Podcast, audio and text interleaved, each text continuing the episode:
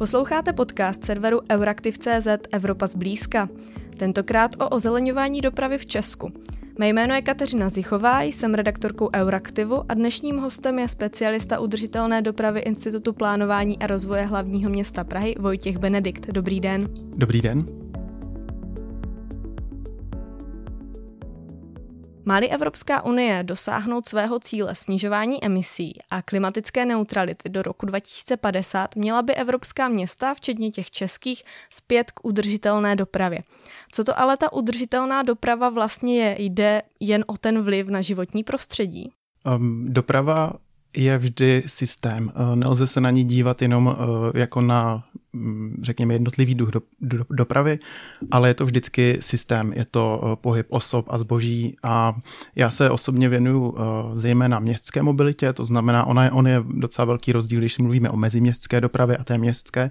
Takže pokud mluvíme o udržitelné městské dopravě, kromě uh, emisí, a to ať už CO2, které poškozuje vlastně, nebo které způsobuje uh, klimatickou změnu, skleníkový plyn, tak i ty emise škodlivých plynů, které vlastně jsou pro nás ve městech uh, zdraví škodlivé a to vlastně poškozují naše zdraví, snižují věk dožití a tak dále, tak to jsou ty aspekty, ale ve městech je tam ještě jeden třetí a to je prostorový aspekt.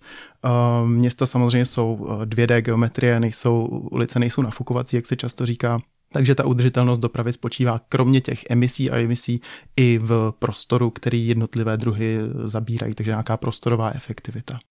Právě doprava ve městech se stala velkým tématem teď nedávných komunálních voleb. Skoro by se zdálo, když to zjednoduším, že se utvořily dva tábory pro a proti snižování aut ve městech a vůbec toho prostoru, který automobily zabírají. Eh, jak si tedy česká města co do přechodu k té udržitelné dopravě tedy stojí, když to bylo takovým tématem? Respektive jsou na ten přechod ta česká města připravena? Já si myslím, že právě jsme v nějaké přechodové fázi, nebo určitě jsme, zejména teda v Praze, já se omlouvám za pragocentrismus, ale věnuji se jí profesně, tak možná budu o ní mluvit víc než o ostatních městech v Česku, ale eh, zejména v Praze jsme určitě v nějakém kulminačním bodě co do počtu automobilů v ulicích. Všichni to cítíme jich víc a víc.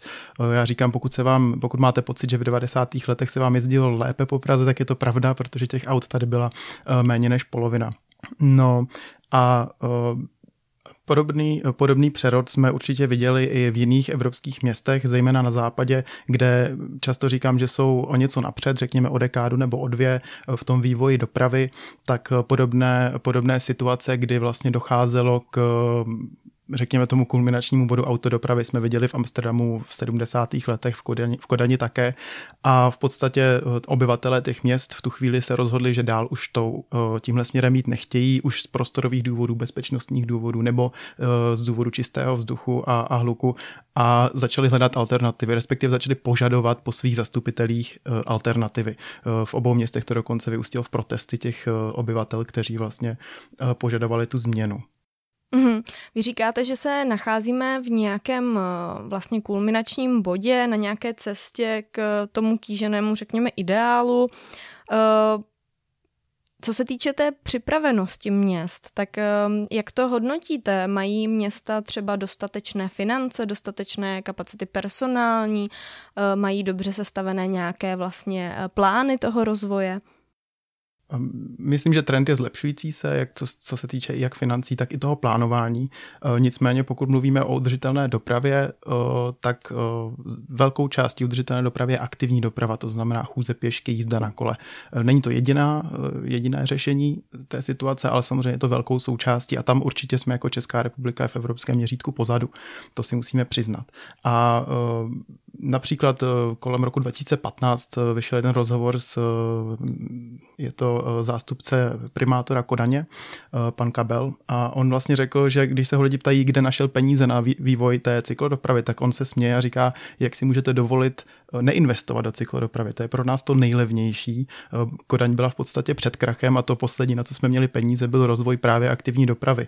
Chodníky a cyklostezky je to nejlevnější, co můžeme udělat. Naopak třeba tunelové a dálniční stavby jsou spíše ty dražší, co se týče eh, vlastně na, jaký to má vliv na rozpočty města. Jsou drahé jak na stavbu, tak i na provoz. Takže eh, nejde tam pravděpodobně o problém financování, ale o problém priorit.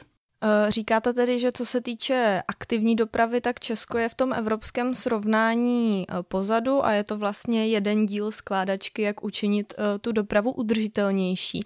Tak je to tedy nějaká, řekněme, překážka nebo bolístka právě české dopravy v současnosti, pokud se bavíme o té proměně, právě to, že eh, česká města třeba nedají eh, tolik prostoru ve své infrastruktuře té aktivní dopravě, nebo byste řekl, že je to něco jiného?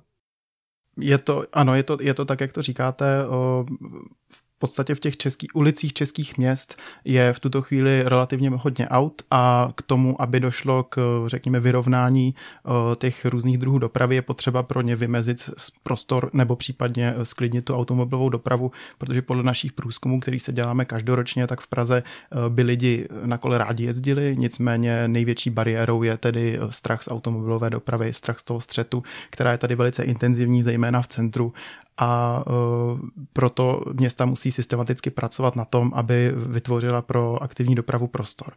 Často narážíme ale na to, že nejenom politici, ale i obyvatele, tedy voliči, uh, si tu změnu neumí dost dobře představit, protože existuje určitý statut quo, uh, v ulicích máme plno aut a ta představa, že by si vlastně, že by se ta doprava mohla prostorově zefektivnit tím, že se přidá například cyklostezka nebo se to ulici zavede tramvaj, v jejich uh, myslích je v podstatě vidí pouze to, že se sníží počet jízdních pruhů pro auta, což musí podle jejich názoru vlastně vyústit v nějaký dopravní kolaps. Ale samozřejmě, jak jsem říkal na začátku, doprava je systém a musíme ho tak vnímat. To znamená, pokud uh, místo v ulici přerozdělím pro nějaký efektivnější mod dopravy, pr- přepravím do ulicí více lidí uh, a, a vlastně dohromady ten systém funguje jako efektivnější namazaný stroj.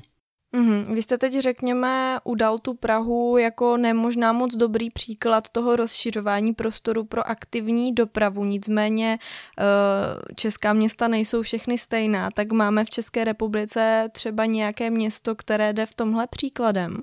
Určitě jeden z nejlepších prostorů pro cyklistickou dopravu, pokud zůstaneme u té cyklistické, eh, tak je například v Pardubicích, eh, je několik ještě dalších měst, tam samozřejmě mají k tomu i, eh, řekněme, topografické předpoklady, je to, je to relativně placatější město než Praha, než Praha. Samozřejmě Prahu máme kopcovitou, o tom víme ale pokud mluvíme třeba o té druhé části aktivní dopravy, tedy pěší dopravě, tak eh, tam je Praha, teda zejména to širší centrum, je na tom velice dobře. Zde máme velice široké, eh, kvalitní chodníky s dobrým povrchem, eh, máme mnoho bezbariérových přechodů, vlastně už drtivá většina bezbariérových přístupy na zastávky veřejné dopravy také jsou více a více bezbariérové, takže pěší dopravu má Praha velice dobře zvládnutou a také o tom vlastně vypovídá počet lidí, kteří se denně pěšky dopravují. Je to eh, přibližně čtvrtina nebo až třetina lidí eh, vlastně uvádí v výzkumech, že se do práce nebo do obchodu dopravují pěšky, což je i v, i v Evropě je to velice, velice dobré číslo. Ale Praha určitě tam má nějaké nedostatky v té cyklistické dopravě. Mm-hmm. Podívejme se teď eh, právě do Evropy za hranice Česka, kde by se tedy česká města v Evropě mohla inspirovat. A nejenom co se týče té aktivní dopravy, ale co se týče celého toho systému udržitelnější dopravy. Já už jsem zmiňoval, že uh, evropská, zejména teda západoevropská, ale i na severu i na, na jihu uh, jsou města, která jsou o něco napřed. To znamená, my se, jako, my se v našich městech nemusíme koukat do křišťálové koule, stačí, když uh, vezmeme několik politiků nebo úředníků a v podstatě vyjedeme za hranice se podívat, jak se to dělá tam.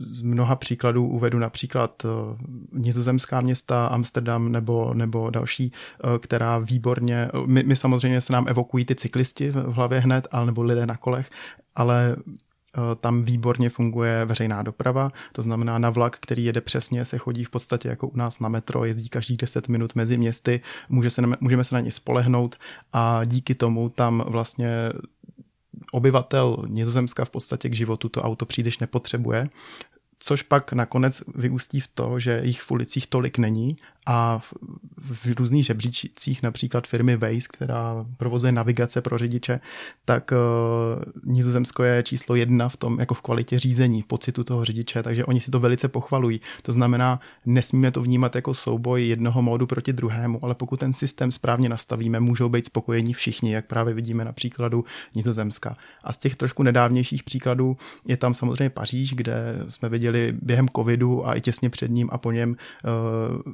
starostka v podstatě přes noc nechala, nechala vytvořit několik desítek kilometrů nových chráněných cyklostezek a dále pracují na té jako velice razantní transformaci centra Paříže, kde se odstraňují desetitisíce parkovacích míst pro, pro ty dojíždějící z, z jejich, jakoby, řekněme, kraje.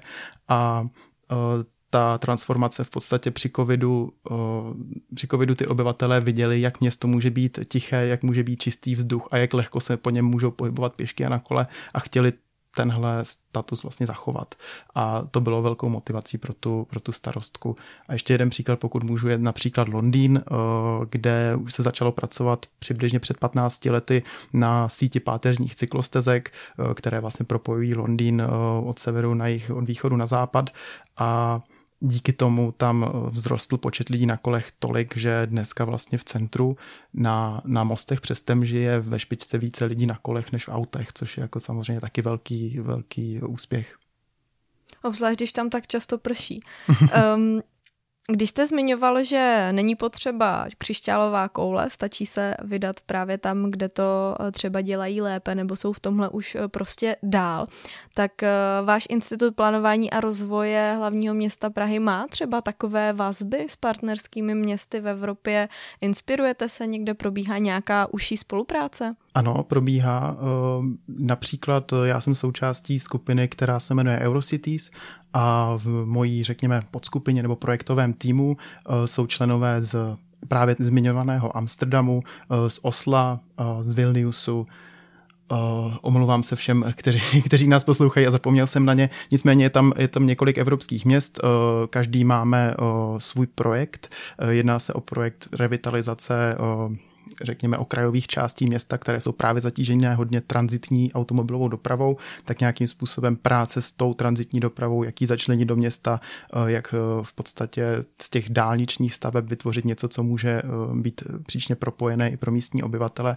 A společně se inspirujeme z projektů, které už jsou realizované a i z projektů například, které teprve realizované budou, takže jsme ve všech částech toho, řekněme, projekčního cyklu a navzájem se navštěvujeme, ať už virtuálně nebo i reálně jezdíme na, na různé konference a navzájem si pomáháme.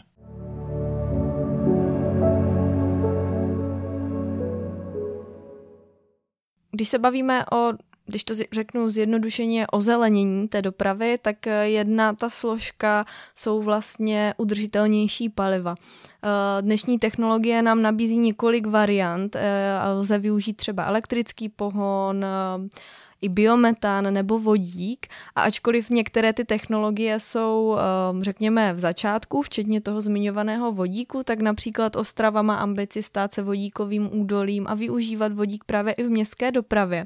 Tak jaké technologie vlastně v Česku vedou, pokud se bavíme o té dopravě městské?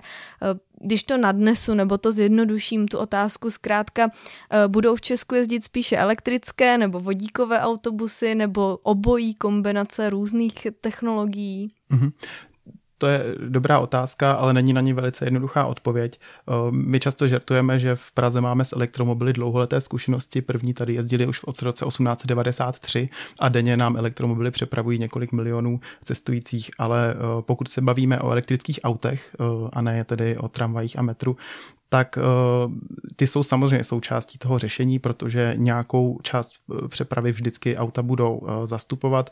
Jestli to je kolem třeba 20% nebo, nebo méně, to, to samozřejmě uvidíme, jak kvalitně dokážeme ten systém nastavit ale určitě bezemisní, tedy místně bezemisní provoz je pro město velice důležitý, jak jsem říkal, ten, ta kvalita ovzduší v ulicích je dneska v centru někdy velice, velice špatná. Ale jestli to bude právě elektřina nebo vodík, to můžeme jenom hádat, v tuto chvíli, pokud se podíváme na příklady například z Norska, tak eh, v Norsku se prodává uh, už dnes zakoupených aut, teď nejsem si jistý, jestli je to většina nebo už těsně pod polovinou, jsou elektrická. Uh, je to technologie, která má náskok oproti vodíkovým autům, má, má větší rozšíření vlastně toho, eh, těch napájecích bodů a tak dále. A obecně je to efektivnější využití té energie, kdy vlastně vodík, eh, pokud by to byl tedy čistý vodík z elektřiny, tak ten se nejdříve musí eh, velice náročnou elektrolýzou vyrobit a pak tedy přepravit na místo a v tom autě se z ní znovu vyrábí elektřina. To znamená, jezdit na elektřinu vyřazuje tenhle ten článek té mírné neefektivity. Nicméně vodík může hrát roli, a tady teda zabrušuju do, do oblasti, která je spíš jako energetika, ale může hrát roli vyrovnávání eh, vlastně přebytků elektřiny v sítích, například když se posuneme více k obnovitelným zdrojům, tak když zkrátka hodně svítí a hodně fouká a zrovna nejsou odběratele, tak, tak tu přebytečnou energii umíme ukládat teoreticky do vodíku, eh, který by se pak mohl v dopravě využít. Ale myslíme si, že co se týče menších vozidel, to znamená malých osobních vozidel, motorek a tak dále, tak tam elektřina bude bude hrát prim. Eh, já už jsem to zmiňovala, že eh, přejít na to udržitelnější palivo je jedna věc, ale velkou roli vůbec v tom systému hrají lidé, ti samotní pasažéři. Jestli jednoduše sednou do auta a pojedou na druhou stranu města autem, anebo jestli si radši vyberou kolo, jít pěšky nebo nasednou na městskou hromadnou dopravu. Tak eh, jaké Češi mají vlastně v tomhle návyky? A vidíte za poslední léta třeba nějakou změnu v těch návicích? Já věřím, že prostor často předurčuje chování do určité míry. Takže pokud se bavíme o dopravním chování, to je často předurčováno místem, ve kterém bydlíme. Já například bydlím na Žižkově, to je jedna z nejhustěji osídlených míst vlastně v Praze, nebo vlastně i v Čechách a znamená to pro mě, že já když vyjdu eh, ze, ze dveří svého domu, tak eh, do minuty jsem eh, ve večerce, v trafice, je poblíž i divadlo a tak dále. Je tam spousta cílů, které jsou velice blízko mě. Říká se tomu 15-minutové město nebo město krátkých vzdáleností. A to určitě předurčuje a zároveň, jak jsem zmiňoval, tedy, že jsou tam široké chodníky a, a tak dále, stromořadí, je tam příjemně v těch ulicích, tak to určitě předurčuje, že já raději půjdu pěšky nebo, nebo pojedu na kole. Zrovna na tom Žižkově je to velice kopcovité, takže tam si to kolo často rozmyslím, ale eh, jak říkám, předurčuje chování ten, to prostředí. Eh, pokud bych naopak bydlel v místě, které je dostupné jenom autem, je tam například eh, sjezd z nějaké rychlostní komunikace, nový development za městem a do kterého v podstatě ani nevede veřejná doprava, tak tam není zbytí a také bych do toho auta nasedl. To znamená, to dopravní chování by mělo vlastně být plánované už ve fázi uh, územního plánování a, strategického plánování. A v angličtině se tomu říká transit oriented development, že v podstatě uh, rozvoj, rozvoj orientovaný na udržitelnou dopravu s tím, že pokud právě vytváříme nové sídla za městem, tak by měla být velice dobře obsloužena veřejnou dopravou, ideálně tou kolejovou elektrickou, která právě je bezemisní a velice efektivní. Umí to například v tom Nizozemsku, kde dělají spoustu developmentu za městem, nicméně jsou to malá města, která mají třeba i ten obchod nebo, nebo nějakou, uh, nějakou občanskou vybavenost a jsou velice dobře obsloužená na to centrum města uh, nějakou kolejovou dopravou. To znamená, každých 15 minut vám tam jede vlak přímo do centra Amsterdamu nemáte vlastně vůbec potřebu nebo nemáte potřebu pro většinu případů to auto používat, což i pro ty obyvatele je velice příjemné, protože ušetří spoustu peněz, nemusí si kupovat druhé auto do rodiny a tak dále. Mm-hmm. Zmínil jste, že vlastně tím faktorem pro to chování je ten prostor, jak vypadá, jak je vybaven, jakou má infrastrukturu ale je tím faktorem třeba i doba, to, že to jde dopředu, tím, že ta zelená témata se dostávají čím dál tím víc do širšího povědomí. Mladá generace je velmi uvědomělá, co se týče životního prostředí, tak vidíte nějaký posun v tom chování? Ano i ne jak, jak říkáte, mladá generace zejména je více uvědomělá ohledně klimatických změn. Nicméně pokud se zeptáte lidí z Kodaně, proč jezdí na kole, tak ekologie je třeba až na třetím, čtvrtém místě. Tam první místo je opravdu jak jednoduché to pro ně je, že, že to pro ně nejefektivnější dostat se z bodu A do B. V Praze to třeba může být třeba jako pěší doprava, nemusíte hledat parkovací místo, když přijdete. Já jsem k vám přišel pěšky, nemusel jsem někde parkovat. Ale jak říkám, ta ekologie je stále větším tématem, nebo klimatická změna, udržitelná doprava, jakkoliv tomu chceme říkat.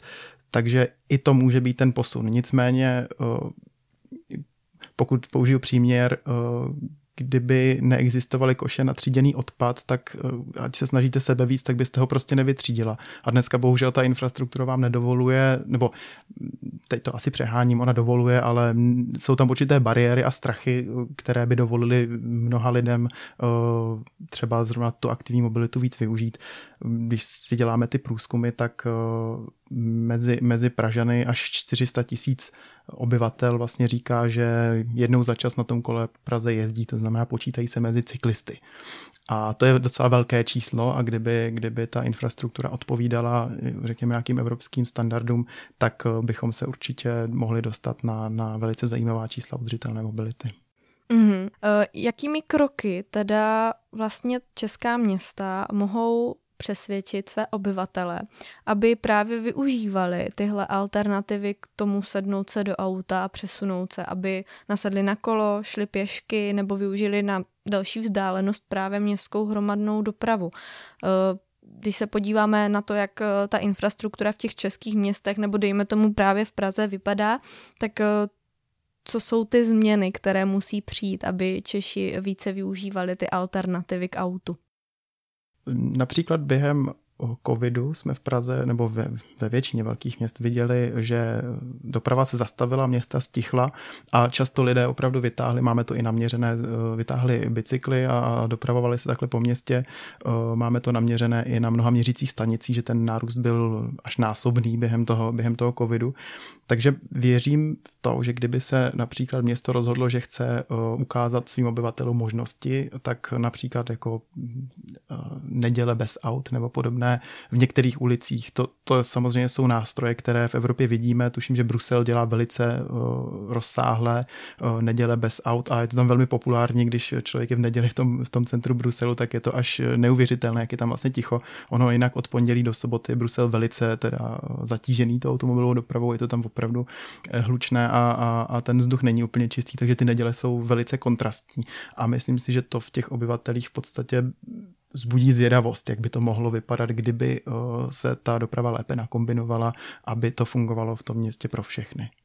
Mm-hmm. Uh, určitě ale hrají roli i věci jako například uh, pohodlnost prostředků městské hromadné dopravy uh, nebo věci jako když teda není žádná neděle bez aut a ty auta tam jsou, tak jestli vedle vede nějaká bezpečná trasa pro cyklisty, tak má Česko v tomhle nedostatky, protože zrovna co se týče Prahy, tak ty proslavené cyklopruhy Eh, způsobily celkem kontroverze způsobily kontroverze. Myslím si, že, myslím si, že to bylo eh, trochu neprávem Praha, nebo obecně česká města mají spoustu problémů, jako je nedostatek, eh, nedostatek městských bytů eh, a, a, a teď problém s energií, že řešit cyklopruh je poněkud okrajové a myslím si, že jak vedení Prahy, tak i vlastně lidé, kteří je používají, tak věří nebo ví, že to je dočasná věc. Je to věc, která je velice jednoduše projednatelná, v podstatě stačí barva a, a máte hotovo. Eh, velice málo kdy nebo téměř nikdy se kvůli cyklopruhu neomezuje ta automobilová doprava, takže je to jednoduché na všech frontách. V podstatě se jenom ten stejný prostor vymezí, aby se tam dva vedle sebe vešly. Ale dlouhodobě by v těch místech, kde jsou dneska cyklopruhy, by měly vznikat, až třeba při kompletních rekonstrukcích, by měly vznikat nějaké oddělené, oddělené stezky. Takže všichni ví, že je to dočasné eh, a myslím si, že se z toho bohužel udělalo veliké politické téma, ačkoliv by být nemuselo. Eh, občas říkám, že když, když, eh, nebo když praskne voda, tak to taky není politické téma, je to prostě infrastruktura města, kterou nikdo nepolitizuje, ale doprava je velice emoční téma, eh, každý z nás se dopravuje každý den, eh, každý z nás řídí, každý z nás občas jezdí na kole, takže to téma je velice emoční, máme s ním osobní zkušenosti a z té emoční roviny se těžko odchází na tu vlastně argumentační rovinu těch faktů. Takže zde je bohužel ta debata velice vyhrocená a myslím si, že politici toho bohužel využívají a, a zasévají vlastně uh, nějaké neschody mezi lidmi, kteří pravděpodobně by se na těch věcech i shodli, kdyby se nechali vlastně vyargumentovat fakticky. Zmiňoval jste uh, neděle bez aut. Uh, někdy to je třeba uh, povolení vjezdu autům s lichou nebo sudou, SPZ, či podobná jiná řešení. Uh, je to vlastně cesta, jak zařídit úbytek těch aut v tom městském prostoru a rozšířit ho právě i pro tu aktivní dopravu. Uh, chystá se k něčemu takovému Praha? Aktivně bych řekl nechystá, ale je je před námi uh, téma mýta. Uh, tedy v podstatě pokud uh, mluvíme o centru, které je víceméně vymezeno městským okruhem nebo řekněme Vyšehradem, Letnou, Petřínem, tak přibližně tady to centrum by mělo být do budoucna spoplatněné. Je to i součástí dokumentace EIA na ten městský okruh, že až, až bude hotový, mělo by být, být spoplatněné centrum. Je to tak běžné například v Londýně nebo i v dalších městech, že zavěst do centra se zkrátka platí, protože ten prostor je v něm, je v něm omezený. Zavedení mýta je ale velice komplikovaná operace a není zatím ani zakotveno v naší legislativě národní, takže mm, pokud bychom se dneska pevně rozhodli, ano, chceme to mít to zavést, trvalo by třeba 8 až 10 let, než bychom ho reálně zavedli. A je to od té změny legislativy přes vlastně musí se přesně vyčíslit, kolik by to mít to mělo být, aby mělo dobrý efekt na v podstatě vyrovnání těch špiček. Kdyby mít to bylo například ve špičce 50 koruna, tak by si lec kdo rozmyslel, že pojede do toho centra mimo špičku a v podstatě e, bychom se tímhle způsobem mohli vyrovnat s těmi kolonami a, a i vlastně s, s kvalitou ovzduší, nebo by mi to bylo méně pro nízkoemisní vozidla a tak dále, jako je to třeba, jako je to třeba v Londýně. Tak to jsou témata, která bychom museli naplánovat. A pak samozřejmě ta technologie, kde by se osadily kamery, jakým způsobem by vybírali ono automatické vybírání těch poplatků z, z, vlastně z, z role samozprávy je taky velice komplikované v legislativě, takže to všechno by, by trvalo. Ale jak říkám, je to určitě v nějakém plánu středně problém. Mhm, když se bavíme už o střednědobém horizontu, zůstaňme tedy u té budoucnosti na závěr. Eh, jak by tedy ta, řekněme, ideální podoba udržitelné dopravy mohla třeba právě v Praze vypadat? Co všechno by se mohlo změnit? Vy jste zmiňoval třeba, že nynější cyklopruhy jsou eh, jakousi přechodnou variantou a eh, rozšíří se, až se bude dělat nějaká větší rekonstrukce té dané oblasti. Tak jak by se tedy mohla Praha proměnit směrem k, té, k tomu ideálnímu stavu? Velkou součástí té dopravy je doprava příměstská. Já jsem zmiňoval, jak se Pražané dopravují a Pražané se dopravují velice zodpovědně. Například z různých studií vychází různá čísla, ale automobilem se dopravuje přibližně 25%, nebo 25% cest je odvedeno automobilem.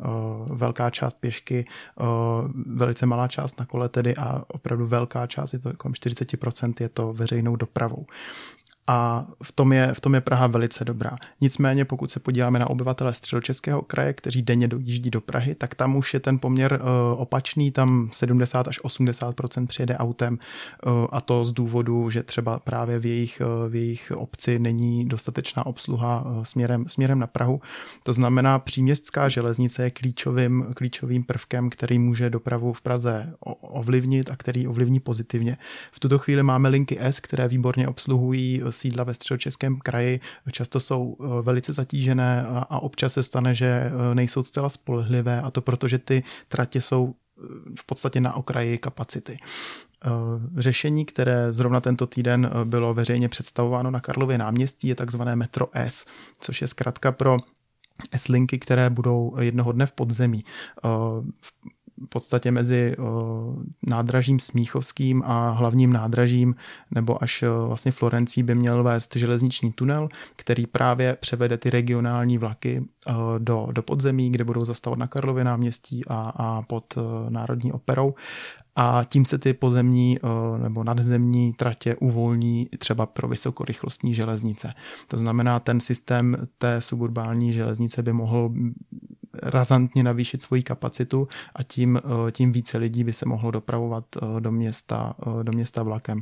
Podobný projekt není vůbec utopií. Například ve Stockholmu před několika lety otevřeli novou stanici, která se jmenuje Stockholm City, je přímo pod hlavním nádražím ve Stockholmu, je velice, velice hluboko a právě jí projíždí a projíždí pod celým městem ty regionální vlaky a tím na povrchu vlastně uvolnili kapacitu pro další vysokorychlostní vlaky, které tam taky chystají. Takže určitě si nic nevymýšlíme, co by nebylo na světě ověřeno, že velice dobře funguje. Mm-hmm, rozumím tomu, jak je to navázáno právě na, na uh, vůbec dopravu před Prahou, aby se lidé mohli do Prahy dostat. Když se ale vrátíme do té mm-hmm. Prahy, tak uh, co se ještě chystá? Napadá mě například rozšířování pěších zón, uh, úprava toho prostoru, která by byla přívětivější, zelenější pro cyklisty, pro chodce a právě úsilí o zmenšení počtu aut. Je to tak? V podstatě ano, uh, již jsem zmiňoval uh, to mýto a, a podstatě, vy jste řekla úsilí o zmenšení počtu aut, já bych spíš řekl, že eh, město se bude snažit nabídnout uh, svým obyvatelům tak kvalitní alternativy, že se vlastně sami rozhodnou pro to uh, používat, používat jiné druhy dopravy. A pokud mluvíme třeba o tom územním rozvoji, tak snažíme se o to, aby nové čtvrti, které vznikají na brownfieldech, aby právě byly hustě osídlené, aby tam byly všechna občanská vybavenost a aby se o tamtud výborně dalo dojíždět veřejnou dopravou pokud mluvíme například o bubnech zátorách, což je opravdu velká rozvojová oblast, mohlo by tam bydlet až přes 20 tisíc lidí a stejný počet i pracovat, tak tam máme dvě, dvě stanice metra, Vltavská Holešovice, je tam několik linek tramvají a zároveň tam bude vybudována páteřní cyklostezka, která vlastně obslouží to území a, a i širší oblast to znamená, při stavbě nových čtvrtí na toto musíme myslet. Je nutné si přiznat, že v minulosti to, to často bylo opomíjeno, když se postavila nová čtvrť, tak vlastně město mělo veli, velice slabé slovo v tom a ten developer si v podstatě vyrobil, co chtěl, co splnilo všechnu normu, ale nebylo, ne, ne, v podstatě to nes, nesplnilo požadavky na, na tu kvalitní obsluhu veřejnou dopravou a předpokládalo se, že každý vlastně bude jezdit autem. Dneska už víme, že to pro celé město, pro ten systém není vhodný, takže se snažíme aby ten systém fungoval líp už při tom rozvoji nových čtvrtí. Mm-hmm. A kdy je vlastně reálné, že by se Praha mohla do takového stavu dopracovat? Budou to určitě postupné kroky ty, jak jsem říkal na začátku, ty ulice nejsou nafukovací, eh, máme v podstatě v některých ulicích ve špičce již plno, ta kapacita je dosažena a, a k demolicím, eh, k demolicím doufejme už docházet nebude, jako docházelo například při stavbě severožní magistrály. Myslím si, že v následujícím, následujícím nebo v tomto desetiletí máme připravený plán udržitelné mobility, který je schválený zastupitelstvem, to znamená, je to, nějaká, jako, je to nějaký plán investic do dopravní infrastruktury. Je tam spousta těch věcí, které, o kterých jsme se bavili, od těch nejmenších, jako jsou cyklostezky, to jsou spíš drobnosti, až po ty větší, jako jsou právě o, humanizace magistrály, Eh, městský okruh a další věci. A celý tento vlastně, nebo příprava městského okruhu, celý tento uh, koktejl řešení vlastně by měl zajistit to, že to centrum uh, bude dopravně lépe obsloužené, že se zde bude lépe dýchat a že, se, že zde bude třeba méně hluku v tom absolutním centru. Dnešním hostem byl specialista udržitelné dopravy Institutu plánování a rozvoje hlavního města Prahy Vojtěch Benedikt. Děkuji, že jste přijal pozvání do podcastu Evropa zblízka. Já moc děkuji za pozvání. Z redakce se s vámi pro tentokrát loučí Kateřina Zichová. Děkujeme, že nás posloucháte. Budeme rádi, když Evropu zblízka ohodnotíte v aplikacích a doporučíte svým kolegům a známým.